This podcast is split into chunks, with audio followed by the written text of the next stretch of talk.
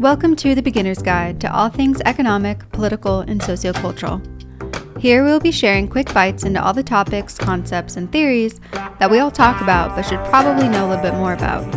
I'll be doing my best to keep it all unbiased, to the point, and hopefully interesting enough to inspire you to dig a little deeper on your own. With that being said, I'm your host, Emmy Davis, and this is the Beginner's Guide to the President. Commander in Chief, Leader of the Free World, President. Mr. Speaker, the President of the United States. Madam Speaker, the President of the United States. A role that may just be the most coveted job on the planet. A role that was nearly not included in the foundational government of the United States. The original articles established a Congress and a Supreme Court, but no executive office. The debates prior to writing the Constitution included heated disagreements over the powers and makeup of an executive office. One of their biggest fears was creating a position that had the potential to outweigh the rest of the branches.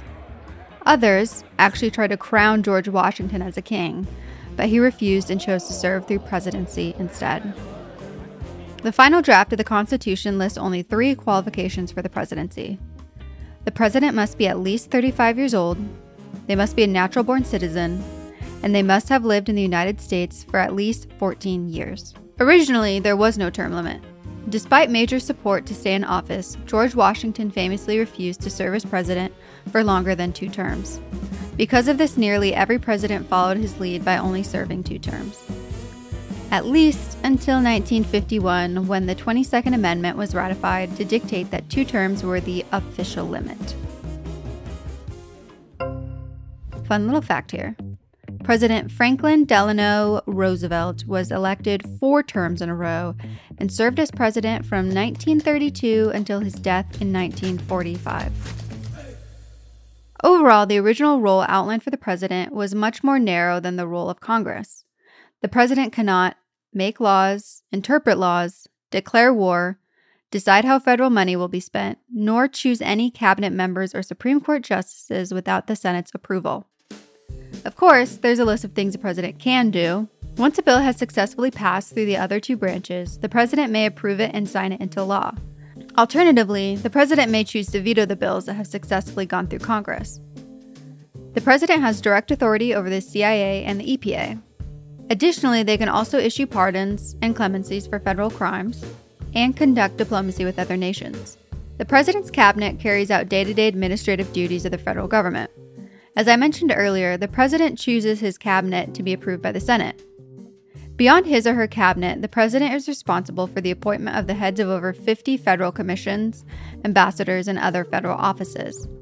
A few examples are the Federal Reserve Board, the Securities and Exchange Commission, and the ambassador to the United Nations. No matter how long it may take us to overcome this premeditated invasion, or bring justice to our enemies, justice will be done. Most of today's presidential powers were added during times of war and have managed to stick around. While all additions of governmental power is impactful, I've chosen two recent examples for you. The first example takes us back to World War II. In order to streamline the war effort, FDR increased his authority to recognize both major aspects of the executive branch and the previously independent government agencies. He also granted the authority to censor mail and open previously confidential information about citizens that was gathered from the census. You could also look at FDR's New Deal programs as a vast expansion of the office's power in the name of the post war rebuilding. All of these rights spell security. And after this war is won, we must be prepared to move forward in the implementation of these rights to new goals of human happiness and well being. While it was packaged to try and improve consumer confidence and support workers, it reinforced his ability to regulate the economy in a way he could not before. Which is a good thing to remember. Governmental powers have been expanded time and time again in the name of rebuilding, repairing, and recouping. Now, the second example I wanted to bring up is one that is still hotly debated on whether or not it should be repealed the Patriot Act. Just over a month following the tragedy of September 11th, the Patriot Act was signed into law by President George W. Bush after passing through the House with a vote of 357 to 66 and the Senate with a vote of 98 to 1. The official name is Uniting and Strengthening America by Providing Appropriate Tools Required to Intercept and Obstruct Terrorism. This department person said yesterday, we have files. The intelligence people have files that we are ready to they are ready to hand over to the criminal people. What that means is they can take that and suddenly they have a lot of new leads. The three main provisions of the act are 1 the expansion of surveillance abilities of law enforcement, including by tapping domestic and international phones. 2. Easing interagency communication to allow federal agencies to more effectively use all available resources in counterterrorism efforts. 3. The increasing of penalties for terrorism crimes and the expansion of the list of activities which would qualify for terrorism charges. Most of the tools and legal protections provided by the Patriot Act are still in play today. The main point of contention falls to the fact that who it applies to is left quite ambiguous, meaning they can essentially apply them to any citizen at any time. The original arguments that allowed any expansions of power to pass at all were tied to the eras that they were enacted. To be fair, there are a number of benefits to some of the powers added since the original job description was drafted. But if we were to revisit some of them today, there's a strong chance that a good number of them would no longer be, quote, necessary for the president or the federal government to hold on to. Speaking of the original job description, we need to talk about executive orders. Interestingly, there is actually no specific provision in the Constitution for them. The closest it comes to covering executive orders can be found in Article 2, Section 1, which says The executive power shall be vested in the President of the United States of America. Sections 3 and 4 provide potential limitations on executive orders when it states that the president shall, quote, take care that the laws be faithfully executed. Which I don't know about you, but that to me really only covers executive orders that are specific to the better enacting of a law and nothing more. When it comes to dealing with executive orders, only the president or incumbent president has the power to easily revoke them. Congress has the potential to revoke them, but they have to pass legislation that specifically invalidates it in order to do so. Not surprisingly, executive orders have grown in popularity. Let's compare the first 50 years of the presidency to the most recent 50 years. There were eight different presidents during those first 50 years, and between them all, they issued a whopping 40 executive orders. Now let's compare that to the most recent 50 years which consisted of seven different presidents and a total of 1,793 executive orders.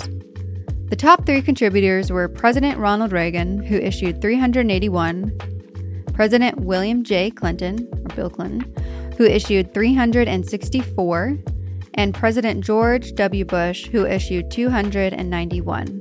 Needless to say, a lot has changed since the writing of the Constitution not only for the executive branch, but for the legislature and the judicial branches as well. The questions now are Has it been for the best, and is this a pattern that should continue? In all honesty, there's probably just as many potential positives as are negatives to each expansion of governmental power. Well, maybe not just as many. Either way, it's important to be aware of and know what the original vision was, which is one thing we can say for certain the original vision is not what we see today. So maybe the question should be similar to where we left off last time. Knowing what the original intent for the president was, is it within our purview to remind the government of it? And is that something we want to change? If so, our topic next time might just help clarify a few things. This has been the Beginner's Guide to the President and I'm your host, Emmy Davis. This podcast is a subject entertainment production for Free Markets Destroy, a project of Washington Policy Center. Free Markets Destroy celebrates the power of free markets to tackle humanity's most daunting challenges. The world isn't perfect, but it's getting better every day thanks to entrepreneurs who work tirelessly to deliver life changing innovations. Washington Policy Center is a nonpartisan, nonprofit public policy research organization that publishes studies, sponsors events, and educates citizens on vital public policy issues. For more information on either, check out freemarketsdestroy.com or washingtonpolicy.org. As always, thanks for listening and do your own research.